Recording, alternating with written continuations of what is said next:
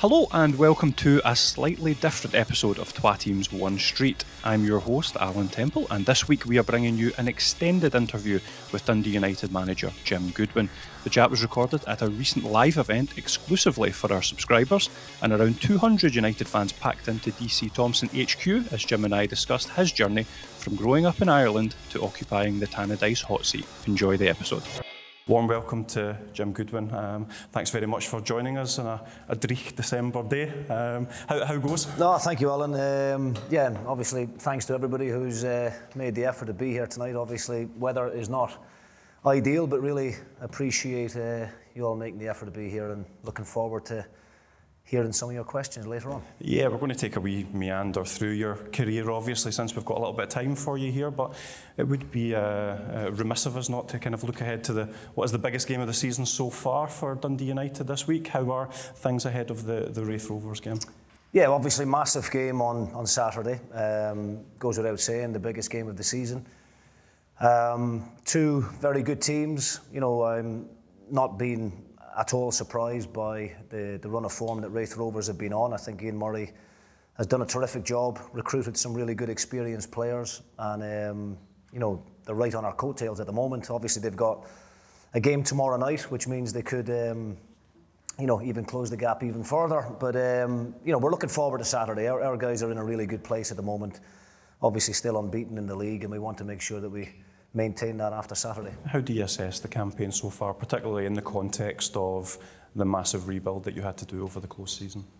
Well, yeah, I mean, we did have a, a huge job on our hands in the summer, given the turnover of players. Um, obviously, getting relegated wasn't ideal for anybody, and with that, then comes its own challenges uh, financially as well. We have to try and balance the books, um, and we have to try and um, recruit players who are of a good quality uh, not only for the championship and to help us go and win the, the championship, but also ones that we believe can make that step up into the Premier League as well. Um, so yeah, I think there's been a hell of a lot of hard work that goes on behind the scenes. Obviously, supporters uh, only get to see really what happens on a match day. And, and that is ultimately where the team is going to be judged. But um, you know, Luigi Capuano, our chief executive, all the the board members and all the, the guys behind the scenes have worked incredibly hard to um, you know put us in the place that we are at this moment in time. Um, we're on a good run of form, as I said, um, but still a hell of a long way to go.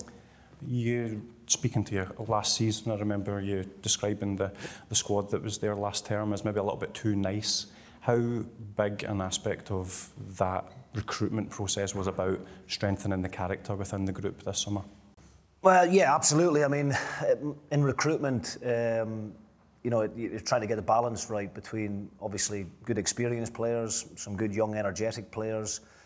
Um, of course, you're looking at the technical ability of those players that you're bringing in, but a big one for me, um, and I think it's similar in any industry, is what the character of the individual is like, and are they going to fit into the culture of what we're trying to you know build at the club. And um, you know I'm delighted so far with all of the new players that we've brought in. Uh, a lot of them with good championship experience. Um, and yeah I mean it's so far so good but you know the character is something that is is vital for me. And I think we've shown on a number of occasions already this season you know coming from behind in games to to get valuable points. And that's uh, been testament to the group it's been a hell of a 2023 for Dundee United and yourself personally. If I can take you back to when you took the reins at United, you were coming from the uh, from being dismissed by Aberdeen. How hard did you have to think about taking up another role at such a big club so quickly? Um, yeah, I mean, obviously things didn't uh, go according to plan at Aberdeen, and um, you know it's my first time in my managerial career where I've uh, suffered that side of the game of being relieved of my duties. And of course, it's a, a knock to your confidence and to everything else. But um, I was kind of resigned to the fact that I was probably going to have to wait until the summer and see what other opportunities were to, to come up. There was one other Premier League job that did um, become available uh, a couple of weeks before the Dundee United one did, and um, I declined the opportunity to speak to them uh, for a number of different reasons. But um, when I got the phone call from Luigi uh, to discuss, you know, the the chances of coming in to take over the reins at Dundee United on a short-term basis, uh, I felt it was just too good an opportunity to turn down. You know, I've been very, very lucky in my managerial career up to now in terms of the opportunities that I've been given and all the different clubs um, that I've managed. And I just felt, you know, a club like Dundee United with the history, uh, the infrastructure, the fan base, it was just too big a, a job for me to to look over. And um, you know, delighted that I was able to, you know, put a good impression across to the to the, the board members during that short period at the tail end of last season that they chose to give me it on a full-time basis on a longer term. Presumably, your family would have been expecting also a bit of time with their, their dad and uh, husband respectively and, uh, until the, the summer. I mean, was there any part of them that were thinking, oh, really, Jim, like this soon after everything we've gone through? Yeah, absolutely. I mean, my, my family are based in, in Glasgow and I was, um, you know, spending time, spending time up in, uh, in Aberdeen, you know, three or four nights of the week and then obviously having to drive back down the road to see them. They were coming up to see me as well a number of uh, times um, for, for home games and what have you. But um, that wasn't ideal. We are a very close, tight knit family. The kids are used to me being around, and um, you know that was something different that we had to adapt and get used to. So when um, things ended at Aberdeen, I think you know my wife was certainly pleased to have me around to be able to help out with all the usual family chores when you've got a young family doing school runs and uh, been there to maybe do the tidying up every now and again and make the dinners and, and what have you. Um, and we had planned on going away um, on a little kind of mini holiday, if you like, um, prior to the Dundee United thing coming along. So there was uh, that aspect of it from their point of view that they were looking forward to. I was supposed to be going to Cheltenham as well um, the week after uh, I took the job at United. Something that I've always had in my bucket list of things to go and do that tends to be during the football season, so I haven't been able to do it. So I had to give up on those tickets as well. But um, yeah, look, I mean, it's a stressful time, I think, for partners and wives of, um, of, of guys like myself involved in this job. But, uh, you know, she knows she's been involved with me now for the last 22 years or whatever it's been that we've been together. She knows the ups and downs of football. And um, I think, you know, another couple of weeks of being in the house, she'd probably have been desperate for me to get out and get back to work anyway. So it's worked out well for everybody, I think. Quite good at not taking the trials and tribulations of football home, or are you, uh, after a defeat or after a setback, are you quite hard to live with? Uh, no, I'm, I'm, generally, you know, quite uh, relaxed about the, the situation. As I said, the Aberdeen thing was extremely disappointing, and um, you know, sitting third in the table prior to the World Cup break. I think the World Cup break caught everybody a little bit by surprise. Um, we got a number of things wrong, I think, during that period, which again is all part of the learning curve, I suppose. But um, no, I mean, I, I, take defeat really bad. I think, like most people in sport, you probably don't enjoy the winning as much as you really hate the losing. And um, there certainly has been times where, yeah, I mean, you, you go home and you're not in the best of moods, but then my wee boy who's 10 is very good at picking me back up and putting a smile back in my face. So, um, yeah, I, I, tend not to try and bring it home uh, too often. Young young boy's quite a good goalkeeper, I hear. Uh, yeah, he is. He enjoys it. He loves football, just football mad, and um, he's ended up in the goal somehow. I don't know, um, but yeah, he, he just he, he, loves sport in general. Loves soccer. Um, you know, knows more about the history of Dundee United probably than I do because that's what he does. He's never off Wikipedia. He likes to study all the different clubs that I've been at. And um, yeah, it's, it's nice to have uh, my wee boy interested in the game. I mean, you discussed that kind of latter spell, leaving Aberdeen and then coming into Dundee United. Are you are you able to kind of separate yourself from social media, from headlines? Are you plugged into any of that? Because for about a week or 10 days or so, you were kind of the uh, the main character, if you like, of, of Scottish football headlines and, and, and, social media, Twitter, things like that? Well, it's not something that I've ever been interested in, to be honest with you. Um, I'm, I'm, quite a, a, private person away from. Uh, from football, uh, obviously got to do my media duties with you guys during the week, but other than that, I, I don't, you know, I don't have Facebook, I don't have uh, Twitter or any other social media platform that I'm signed up to. Um, my wife is all over it, I have to say. So she's very good at telling me what people are saying about me and sometimes agreeing with it. Um, but no, I, I, tend not to take. I, I don't need. Um, you know, I don't need to read in the papers or read online what people are saying. I'm, I'm very critical of myself and of my own performance, and you know, I, I, I tend to take accountability on where I get you know things wrong, and um, and I don't need people to tell me when we've done well either. I think I've been in dressing rooms in the past where players love to to go on these social platforms and see what people are saying nice things about them, but then can't often handle the other side of it. So I would, so it's something I've always rather just stay away from and um, you know leave that up to the younger ones. It's funny you should mention that. I was just going to ask if you actually had any advice for younger players under your charge now because it strikes me as quite a difficult time to be a young player in terms of that social media scrutiny something that obviously you wouldn't have had when you were a young player coming through yourself uh, yeah, I mean, it is a difficult one. I remember maybe 10, 15 years ago where clubs tried to control it a bit more and, you know, put rules and regulations in place. But now it's, it's, uh, you know, it's, it's near on impossible to tell these young players that they're not allowed to do these things or they're not allowed to be on social media. I think it's just a way of life now. Um, don't get me wrong, I think it has its benefits. I think it's, you know, great for people that are wanting to catch up on daily news and get uh, those kind of things um, quickly and in the moment.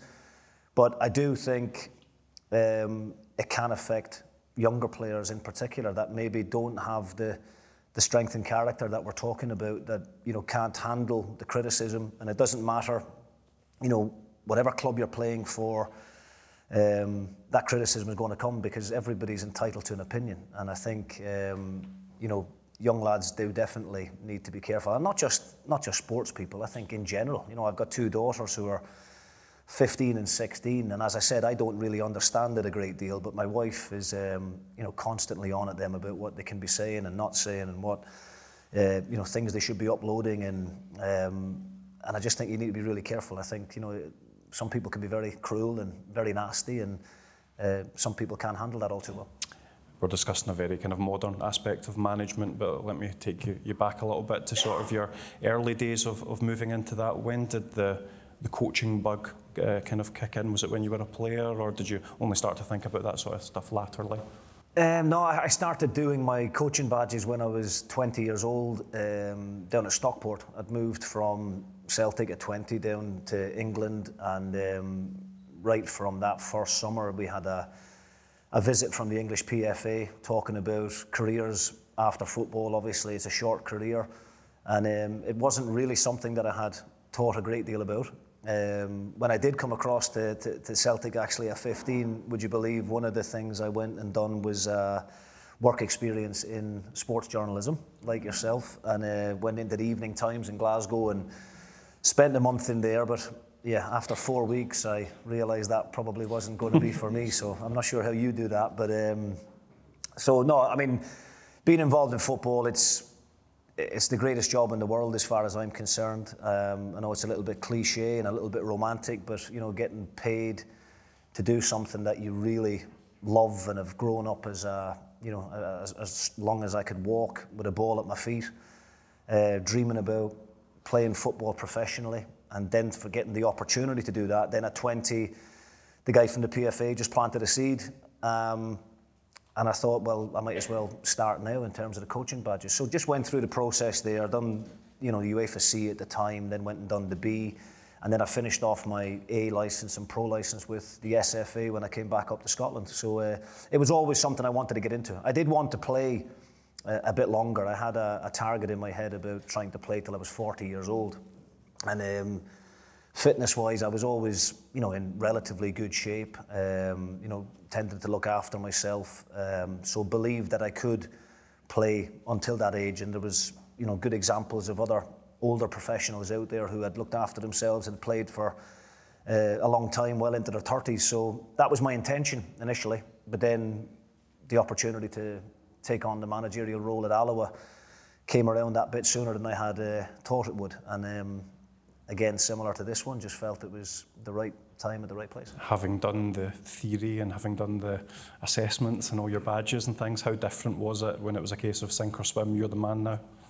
Yeah, I think the, the coaching licenses that the SFA and all the other FAs all over um, Europe put on, I think are really, really good, and there's a lot of detail that goes into them, and they do get harder as you go along, as you would imagine, in terms of exams at school, and then when you go to university, everything gets that little bit uh, tougher. But um, I don't think anything really prepares you for that first introduction to the squad. You know, 25 players to try and keep happy in the dressing room. Um, at the time at Alloa, I was still a player, and I had uh, envisaged trying to stay on as a player manager. Uh, playing League One at the time, I was quite enjoying still playing, and um, I soon realised after about three games that it was too difficult to do both. I was uh, I was playing a game and probably making more mistakes than anybody in the team, giving the ball away more than anybody else, and then having to come in at half time and try and tell the team where they're going wrong. And there's 10 hands pointing back at me, going, maybe you're the problem. So um, I, I, did realise pretty quickly that it was going to be too difficult to try and balance both. And it was, you know, I have a, a much better picture of the whole game being on the sidelines and being able to make those tactical decisions that need to be made. And uh, reluctantly had to hang up the boots at that point. I mean, I didn't want to kind of rub it in, but since you're sort of alluding to it there, I mean, there was a game, a 5-2 defeat at home to Albion Rovers, where you appear to have hooked yourself at half time.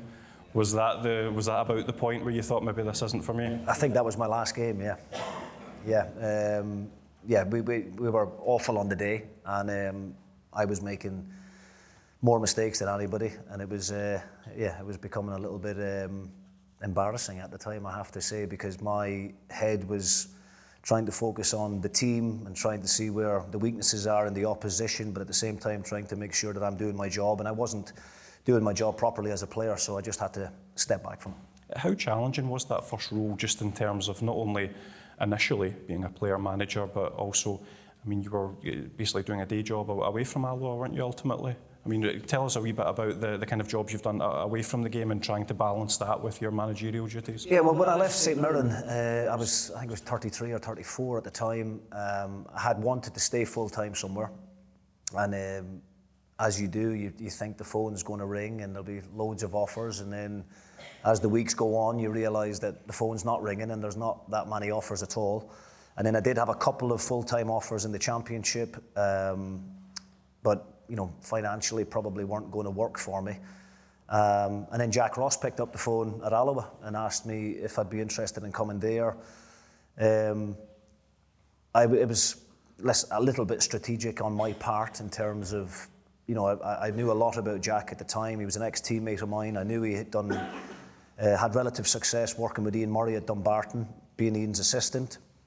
Um, and Alloa, you know, were in a good place. So uh, I felt that Jack would have success at Alloa, and me having had the badges required that maybe the opportunity would present itself to me. It did come a lot sooner, as I said. I'd signed for Alloa in the June, and Jack had moved on in September, and then I obviously ended up taking the job on. But my intention was to play for Alloa in League One for that season, hopefully try and get us promoted, and then Jack get the opportunity to move on. But um, but yeah, so I was I was working at. Um, Alloa as a part-time player initially, um, and then I ended up getting a job with Cadbury's, uh, selling chocolate in and out of shops in in Glasgow. Uh, I had about, I think I had about 40 odd shops on my call list, so that was interesting. Um, I then thought that wasn't for me long term. I'd always kind of fancied starting up my own business and doing something a little bit different. Um, so I got a contract with um, a parcel company over at Eurocentral in Glasgow. Uh, knew a guy there that done the logistics. He managed to get me in on a trial period initially for about three or four months. Uh, was doing the job well, and they offered me a, a 12-month contract. So that was the start of it for me. And then the intention was to uh, build that up and you know try and get two or three vans on the road and hopefully have that running alongside the football, and it wouldn't have been too much of a distraction at the time. Um, but then things went well at Alloa.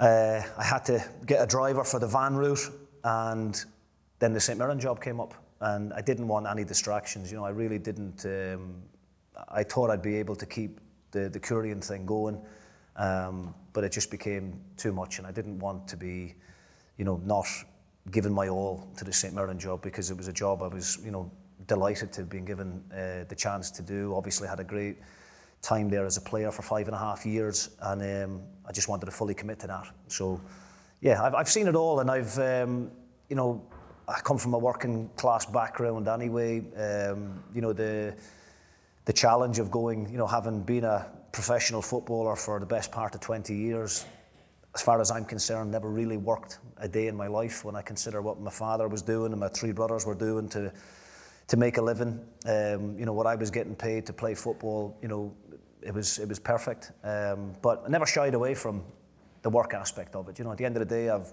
a wife and three kids. Most people think you've had a career in football for that length of time, you must be a multi-millionaire. But believe me, um, Scunthorpe and Stockport and all those teams don't pay life-changing money. So there does come a point later on where you have to go and face up to the fact that you're going to have to go and earn enough money to pay the bills. So that was the route I went down.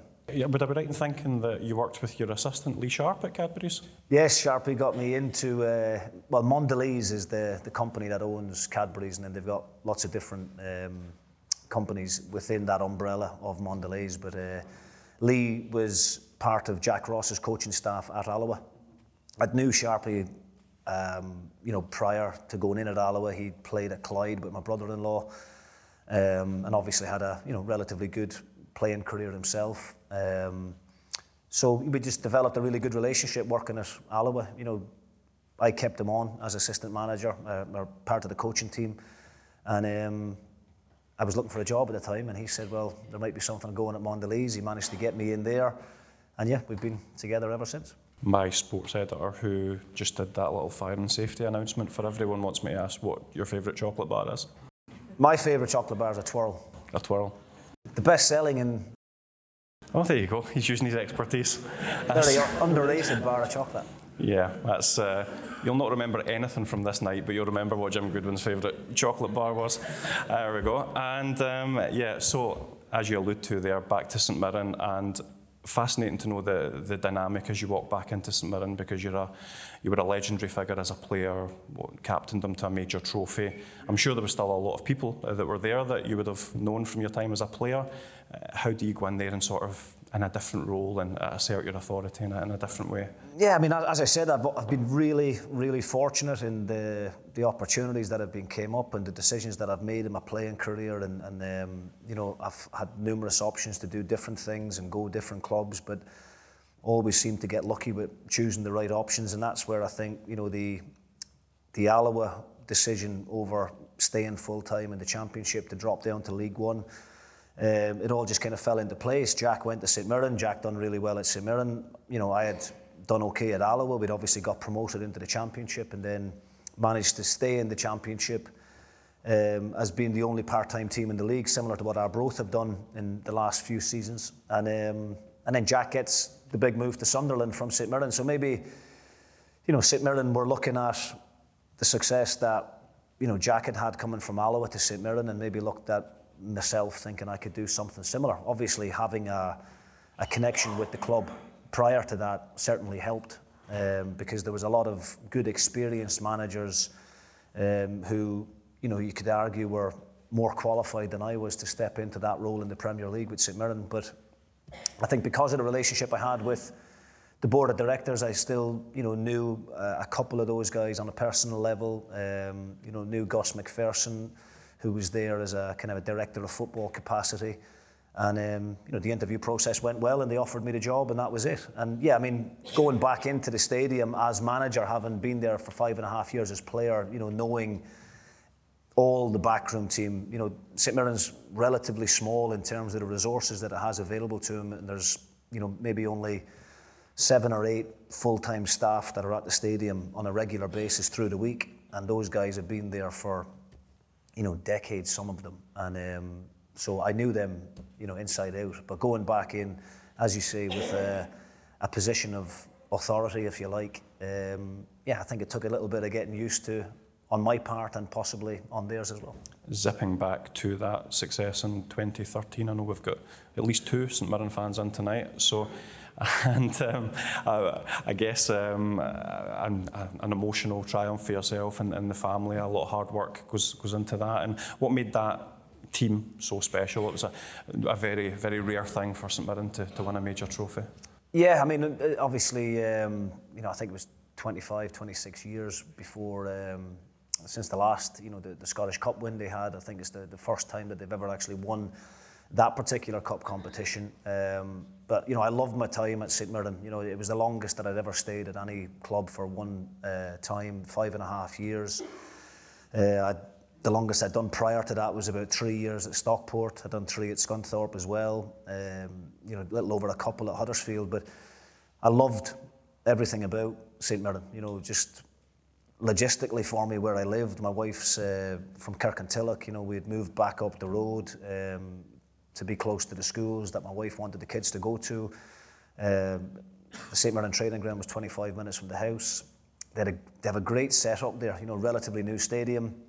Uh, got their own training ground, two really good grass pitches, just a lot to like about it. And um, yeah, I, I loved every minute of being a player there. And um, that success that we had in 2013 still, you know, goes down as my most memorable time as a player. And as I said to you, been very lucky in all of the, you know, the journey that I've been on from leaving Ireland at 15 to playing right through till I was 34. Um, I think at the age at which I'd done that, uh, I think I was about 31, 32. Um, you know, that late in my career, I never envisaged anything like that happening again. So to go on that cup run was very special uh, with a really incredible group of players as well. You know, good characters. I think Danny Lennon deserves a huge amount of credit for building the squad that he built. We had some really good young players.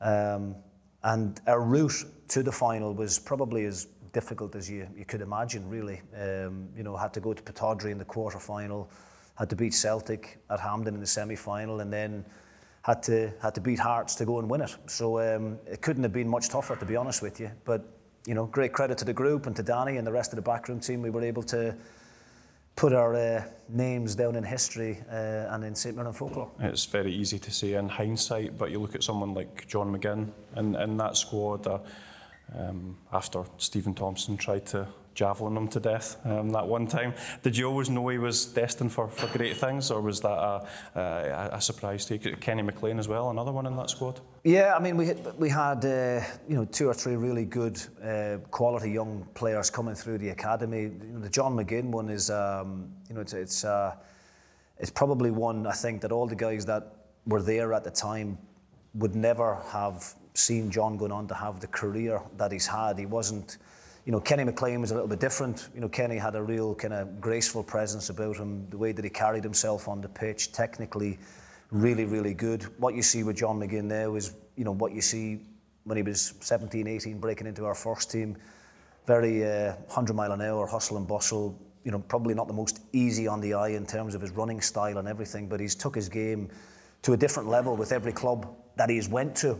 And, um, you know, I'm led to believe that John, you know, it was a 50 50 whether John was going to get kept on or not as he was coming through the academy. And I think, uh, you know, Tommy Craig, who was our assistant manager, and Danny Lennon saw something in him um, that they felt warranted giving him another, another year. And um, John just kicked on thereafter into the first team, became a you know, hugely influential player for St Mirren. Uh, obviously got his move to Hibs, um, worked on all aspects of his game, uh, physically started to develop a bit more as well. I think took a little bit more of a, a, keen interest in the strength and condition and the sports science stuff as he got a bit older and a bit more mature.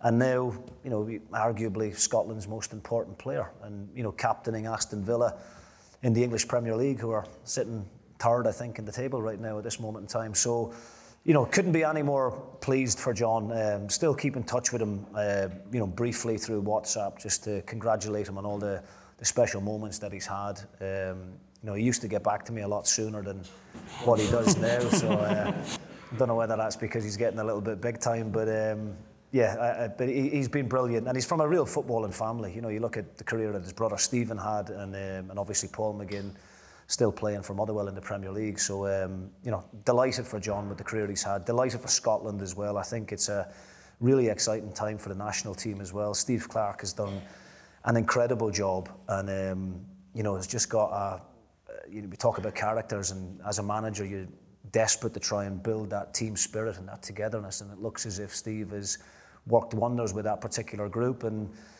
we were excited in my house, certainly my boy, when we saw the group coming through for um, for the Euros in the summer, because it's certainly one that Scotland should be looking at. Um, no fear, and one that they can definitely progress in. I've got no doubt about that. You've alluded a couple of times to coming over from Ireland at the age of just kind of 15. I mean, from just outside of Waterford, um, rural areas just outside of Waterford, I think you were saying prior to coming on stage. I mean, how much of a culture shock and also as a you know, as a footballing experience, was it to come over from Ireland to, to Celtic and, and Glasgow more generally? Yeah, I mean, I'm from a town called uh, Tramore, which um, is just outside County Waterford. Um, it's about seven miles from the city, so very much, uh, you know, kind of a, a country boy, if you like. The town has expanded now in the last 25 years since I last left, but, um, you know, I, I could maybe liken it to a Broughty Ferry or something like that, you know, right on the beach.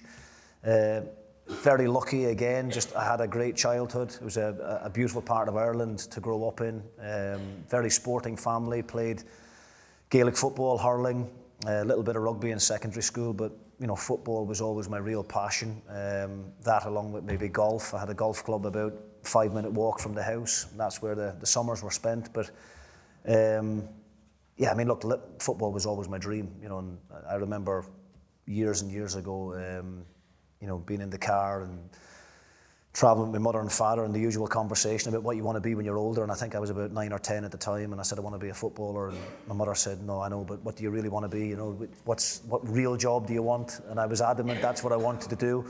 And uh, as I said, you know, very lucky to to have finally been given the opportunity at 15. I played in a an All Ireland competition representing the county against Dublin and Cork and Limerick and all the other counties um, in a, an All Ireland tournament, and um, you know managed to get a few offers from the likes of Leeds and Newcastle and Celtic being one of them, and um, yeah, just took up the opportunity to go on trial at Celtic. I came over a couple of times during the holidays, got an offer, and and that was it really. Um, now being a parent and having you know three kids of my own, uh, my eldest is 16, my other daughter is 15 the thought of, uh, you know, the roles being reversed and me sending them to Ireland at this age, I just couldn't imagine uh, that happening right now. Um, but I had to, you know, have arguments with my mother in particular.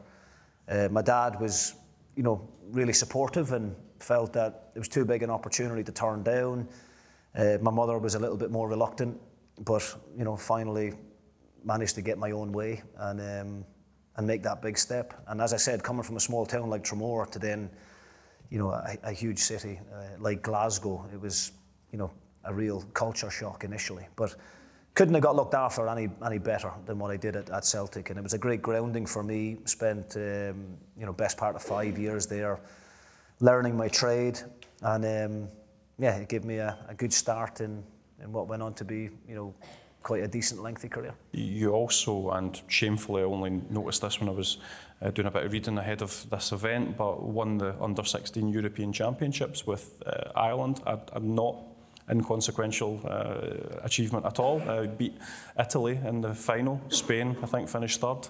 Bizarrely, the final was held at McDiarmid Park um, back in, in 1998. I mean, what, what, do you recall about that? John O'Shea was a, a teammate as well. I mean, it must have been a, a hell of an experience. Yeah, I mean, we were um, we were staying in the the Crieff Hydro. I remember it like it was yesterday, but it was you know 25, 26 years ago. But um, uh, yeah, I mean, it was just an, an incredible time for for Ireland, obviously, you know, similar sized nation to Scotland, um, not used to going far in those types of tournaments. Qualifying alone was, you know, was a, an achievement. And um, we had Brian Kerr as manager, who was also doing a dual role in managing the under 18s, and you know laterally went on to manage the, the national team off the achievement that he had with both of those teams. But um, you know we were very much kind of there. We felt to kind of make up the numbers and and have a, a good few weeks in Scotland together as 15, 16 year old lads, and you know we we wrecked that hotel at times, you know. And uh, in terms of professionalism, I think we were probably the least professional team in the competition. We were um, allowed to stay up till all hours. Brian Kerr was very relaxed. his assistant Noel Riley uh, used to play the guitar. We would be down in the bar while they're all getting on it, and we'd be having a big sing song, and we'd have a game the following morning, and we'd just managed to win games of football. We beat uh, some really big teams along the way. We'd never conceded a goal up until the final against Italy. Uh, myself and John O'Shea were centre half pairing at the time. John was actually uh, geared up to come to Celtic with me as well, um, but uh, Sir Alex Ferguson turned up at his door in Waterford, would you believe, uh, out of the blue, which is an incredible story. Um, turned up at his door out of the blue. His father nearly had a heart attack when he opened the door to see Sir Alex at the door, but he convinced John not to go to Celtic, to come to Manchester United instead. And um, between myself and John, we've got about 105 caps for Ireland, and I've got one. one's, one's not terrible. Was it an appearance against Denmark? Is that right? Uh, it was Finland actually. Uh, Scandinavia was close, not bad. But um, but yeah, I mean that was. Uh, I, I, got on for the last 15 minutes in a in a game. But again, look, a very proud moment, as I said, as, as a young fella. You know, you dream of playing for your country. Um, played all through the age groups, from under 16s right up until 21s. Uh, Mick McCarthy was the manager at the time over in Finland. It was a friendly, and uh, threw me on for the last 15 minutes. And you know, forever grateful to Mick for giving me that opportunity and that one senior cap that I have takes pride and place in um, my home back in Ireland with my mother uh, in the in the cabinet. One appearance for Celtic back in May 2000, weirdly enough, coming against Dundee United. You were charged with shackling Alex Mathie, Stephen McConalogue, and Jim Hamilton. That was the Dundee United uh, kind of front line that day. What do you recall about you getting that experience? Because it was a, a, much changed kind of uh, stage uh, Celtic's transition, I think, from yeah. a fairly poor side. But I mean, it must have still been a, a hell of an experience to get that first start, having worked so hard to get to that point. Yeah, definitely. I, I think, um, listen, there's no argument that Celtic were going through a huge transition period. Um, Rangers had already won the league. It was coming up to the last game of the season against Dundee United. Um, Henrik Larsson uh, was just making his comeback from that serious leg fracture that he had. And uh, I have to be honest, um, you know, Kenny Dalglish was caretaker manager, Tommy Burns was the assistant, and I had a great relationship with Tommy. And um, you know, I, I, they were giving debuts away at that point like packets of crisps, and uh, I'm not sure how much I merited it on my ability, but at the same time, when I got the call uh, that I was going to be playing, you know, it was one of the proudest moments, obviously, of my um, of my career. Coming from where I come from, down the southeast of Ireland, you know, everybody follows Celtic. Everybody's got an English team. Um, Liverpool are my English team, but everybody's other team is Glasgow Celtic. So for me to make the commitment to go to Glasgow at 15 um, it was justified then by that particular moment, being able to go out there and play at Parkhead, like so many young Irish kids have dreamt of. Um, Tommy Burns told me on the Thursday that you know maybe I should uh, tell my father what was happening, that there was a good chance I was going to play. So having him in the stadium for that as well was you know quite an emotional moment for the family. And as I said, you know vindicated the decision that my parents had made by allowing me to make that big step to come across the water. And um, yeah, I mean, look, it was my one and only time of playing for the first team because Celtic then that summer brought in Martin O'Neill, um, had huge financial investment in the, in the team, and uh, I eventually found my way back playing for the reserves for the next couple of seasons. I mean, there's obviously too many games in English football to go through all your uh, achievements down there. More than 200 games south of the border, having obviously made the decision that had to leave Celtic for first team football and, and your own development. But I want to touch on the, the promotion with Scunthorpe because maybe not an achievement that a lot of people recall uh, north of the border. But when you look at the teams you were in League One with to get promoted from that division with a, a side of Scunthorpe's resources must have been. Uh, a pretty special side. Yeah, I mean that that is um, that's one memory that I really do look back on fondly. And as a manager now, I take a lot of experience from that particular time as well in terms of um, what Brian Laws had done as manager initially with limited resources. I think stood me in really good stead for those first two jobs that I had with Alloa and St Mirren. Um, and in terms of the recruitment of, you know, we spoke about strength of character at the beginning of the conversation. We didn't have the the best team in the league by any stretch of the imagination. We were competing with teams like Leeds United, Southampton were in the league at the time, uh, Sheffield Wednesday, I think, were in the league, Huddersfield Town, you know, teams that probably had six or seven times the budget of what Scunthorpe had. Um, but Brian Laws was able to put a really good group of characters together. We did have some very special players within the ranks with a guy called Joe Murphy in goal. Um, a fellow Irishman who was by far the best keeper in the, in the league, actually went on to play Premier League with West Brom and Sunderland. And we had another guy up front called Billy Sharp, who, um, you know, playing in the, the Premier League for Sheffield United a couple of seasons ago. Um, now over in America, just finishing off his career. But those two, Joe keeping it out at one end, Billy banging in the goals at the other end, and then, you know, guys like myself with limited ability just running about, doing the ugly side of the game we managed to go and win the league, and it was it really was an incredible achievement. And um, as I said, I take some great experience away from working with Brian Laws initially. He then went to move on to Sheffield Wednesday in around about the October November time, and then Nigel Adkins uh, came in as caretaker manager initially, who was our physio at the time. And um, Nigel's first game in particular, um, I had a bit of a dodgy ankle at the time, and Nigel was our physio, as I said, and you know, that season, and then all of a sudden became manager.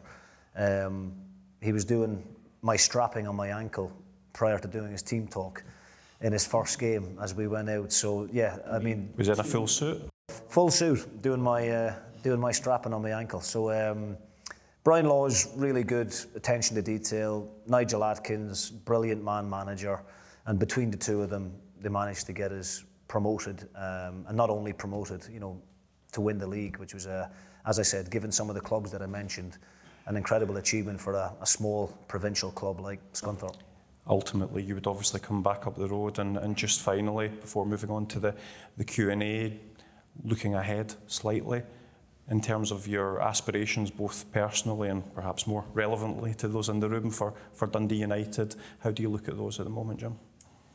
Well, I mean, obviously the you know the main objective this season is to get the club promoted and back into the Premier League, where a club like Dundee United belongs. Um, you know, as I said earlier, given the infrastructure, um, you know, given the the fan base that this club has got, you know, we shouldn't be in this situation. And um, you know, last season was extremely disappointing.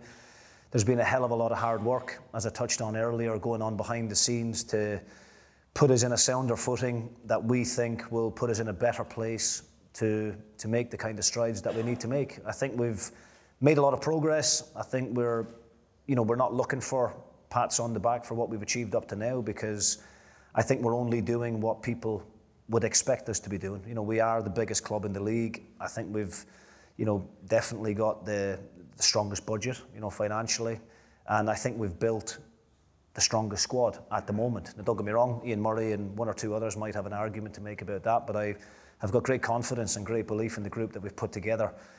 Um, and uh, you know, there's no reason why we can't go and achieve that. Um, that's the short term or short to mid term objective. You know, the following season, hopefully off the back of promotion, is then to do it all again and to you know rebuild the squad again. Um, you know that recruitment's going to be really really important to make sure that we don't find ourselves in a position that we found ourselves in last season. Super. Well, I'm going to throw over to the dashing man in the waistcoat uh, with the microphone. And I think it's just a case of throwing hands in the air if you've got a question. Is that right, Sean? Evening. Dashing. Dashing, you're too kind. Yeah. Well, you, you are my boss, so. Yeah, well, you, you know where your bread's buttered there. Right. Somebody's got their hand up over there. Jim, as you said, you were a rather robust player, uh, very competitive.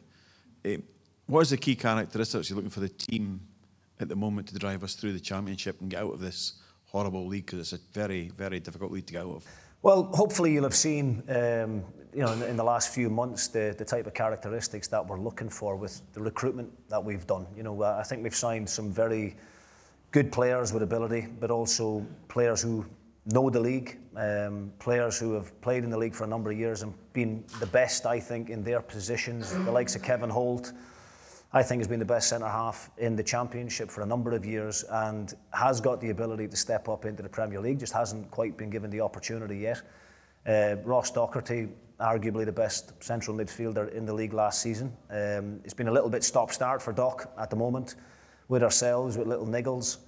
But um, it's about trying to get the balance right. You know, I think that's ultimately what we're trying to do. And I'm trying to, you know, we have regular conversations with the academy as well in terms of players that we recruit, um, making sure that they do have those strong characteristics from a, a mental perspective. Technically, yes, they've got to be good footballers, um, but you know, to play for a, a club of the size of Dundee United, you need to have strong personalities and you need to be able to handle the level of expectation that's put on you you know from you guys the supporters you know we expect to be top of the league you guys expect us to be up there winning the league and hopefully winning the league comfortably, albeit we know it's not going to be easy. Um, but yeah, I mean, winning mentality, never say die attitude, all of those buzzwords that people talk about is something that we. Um, we look for before signing a player. Um, I'll always go and meet them in person, and I have, you know, met a couple of players during my time.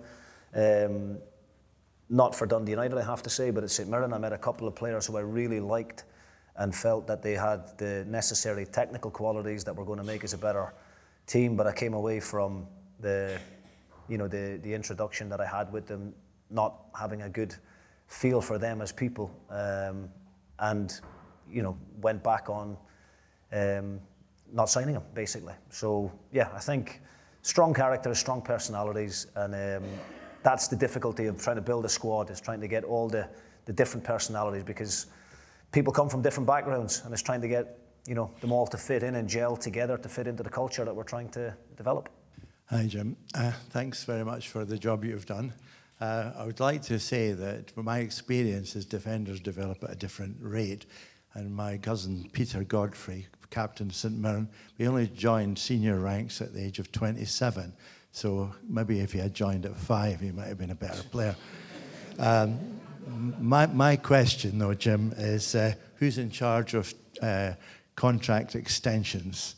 And having met you briefly uh, before the start of the meeting, I mentioned uh, uh, Holt, and uh, somebody might pinch him in January if we don't sign. And Lewis and Peter Godfrey, captain St Mirren, we only joined senior ranks at the age of 27. So maybe if he had joined at five, he might have been a better player. Um, my, my question, though, Jim, is uh, who's in charge of uh, contract extensions? And having met you briefly uh, before the start of the meeting, I mentioned uh, uh, Holt, and uh, somebody might pinch him in January if we don't sign, and Lewis Neilson as well. We seem to muck that one up. So I was wondering who, in fact, is in charge of looking to make sure that contracts are being extended for the right people? Yeah, well, at, at every uh, at every club I've managed up to now, um, I've always ensured that I've had the the final say on comings and goings um, for players. I think it's important.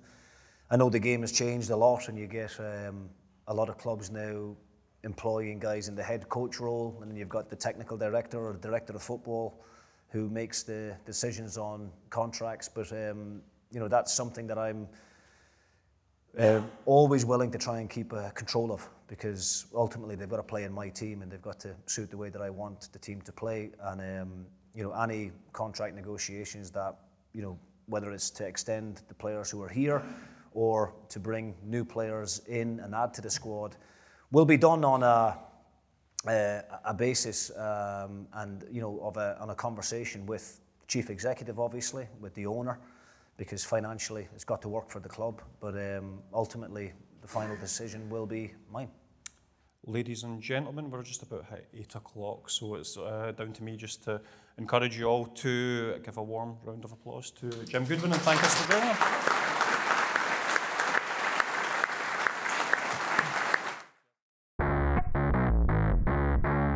If you like the podcast, we'd be grateful if you tell your pals about it, or even better, leave a review or a simple rating on iTunes or wherever you find your podcasts. All that really helps people find Twa Teams One Street, and that means a lot to us. Don't forget to pick up your copy of the Telly Monday to Saturday for all the latest from Dens and Tannadice, or go to thetelly.co.uk to find out how you can get the paper delivered right to your door.